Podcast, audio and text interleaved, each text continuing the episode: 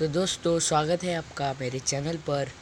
पैसा ट्रांसफ़र करने या पैसा जमा करने, चेक बुक लेने, पैसा ट्रांसफ़र करने आदि इन सब कामों के लिए अब बैंकों की लंबी लंबी लाइनों में लगने की ज़रूरत नहीं है। अब हम घर बैठे कंप्यूटर या स्मार्ट मोबाइल फ़ोन से हर वो काम किसी भी वक्त निपटा सकते हैं, जिनके लिए बैंकों का टाइम सीमित है। अपने या किसी अन्य व्यक्ति के अकाउंट में फंड ट्रांसफ़र करना भी इंटरनेट बैंकिंग के माध्यम से इतना आसान हो गया है, जिसे किसी भी व्यक्ति के बैंक खाते में राशि जमा कर सकते हैं। आज हम आपको ऑनलाइन फ़ंड ट्रांसफ़र में काम आने वाली कुछ तकनीकी टर्म के बारे में बताएँगे। ऑनलाइन पैसा भेजने के पहले R T G S NEFT I M P S और यू पी आई के बारे में जानना भी ज़रूरी है। जिनके ज़रिए आप बड़ी बड़ी राशि आसानी से फ़ोन के ज़रिए भी ट्रांसफ़र कर सकते हैं। आगे की स्लाइड में हम आपको इनके बारे में भी बताएँगे। कोरोना वायरस के चलते ऑनलाइन का ट्रेंड काफ़ी बढ़ गया है। आजकल लोग बैंक जाने से बच रहे हैं। ज़्यादातर पेमेंट और मनी ट्रांसफ़र ऑनलाइन तरीके से ही हो रहा है। आपको अपने किसी जानने वाले की फैमिली मेंबर को पैसे भेजने हो तो आप ऑनलाइन मनी ट्रांसफ़र करते हैं। इससे समय की बचत होती है और आप सुरक्षित भी रहते हैं। लेकिन कई बार हम पेमेंट करते वक्त जल्दबाजी में गलती कर बैठते हैं। ऐसे में पैसा गलत अकाउंट यानी किसी दूसरे के खाते में ट्रांसफ़र हो जाता है। आप घबरा जाते हैं और समझ नहीं आता कि अब आपका पैसा क्या वापस आएगा या नहीं। आ पाएगा। अगर आपको साथ कभी ऐसा हुआ है तो आज हम आपको बता रहे हैं कि ऐसी स्थिति में क्या करना चाहिए। अगर आपका पैसा गलती से किसी दूसरे के व्यक्ति के खाते में चला गया है तो आपको सबसे पहले बैंक को सूचित करना है।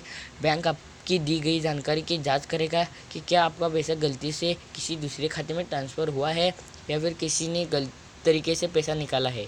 पूरी जाँच करने के बाद बैंक की ओर से आपको पूरा पैसा दिया जाएगा। लेकिन इसके लिए आपको कुछ शर्तें पूरी करनी होगी।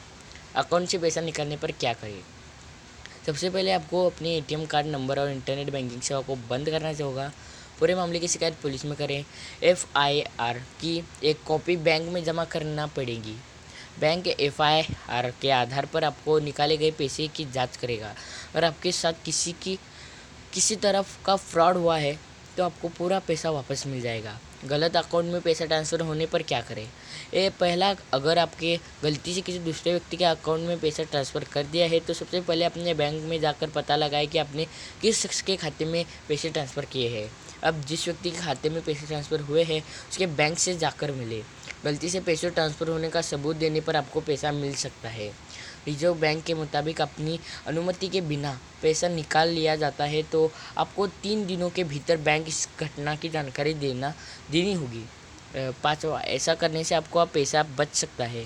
बैंक आपके अकाउंट में पैसा वापस भेज देगा।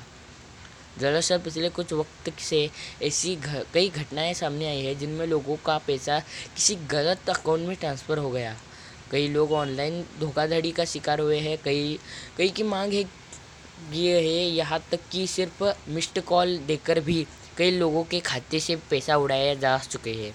कोरोना महामारी के वक्त ऐसी घटनाओं में तेज़ी से इजाफा हो रहा है। तो दोस्तों, आपका शुक्रिया हमारा पूरा पॉडकास्ट सुनने में और हमें आपको अगर ऐसी ही अच्छी जानकारी चाहिए तो हमें फॉलो कीजिए और फॉलो कीजिए। जो भी हमारा कोई नया वीडियो आएगा तो सबसे पहले आपको पता चल जाएगा। सॉरी वीडियो नहीं पॉडकास्ट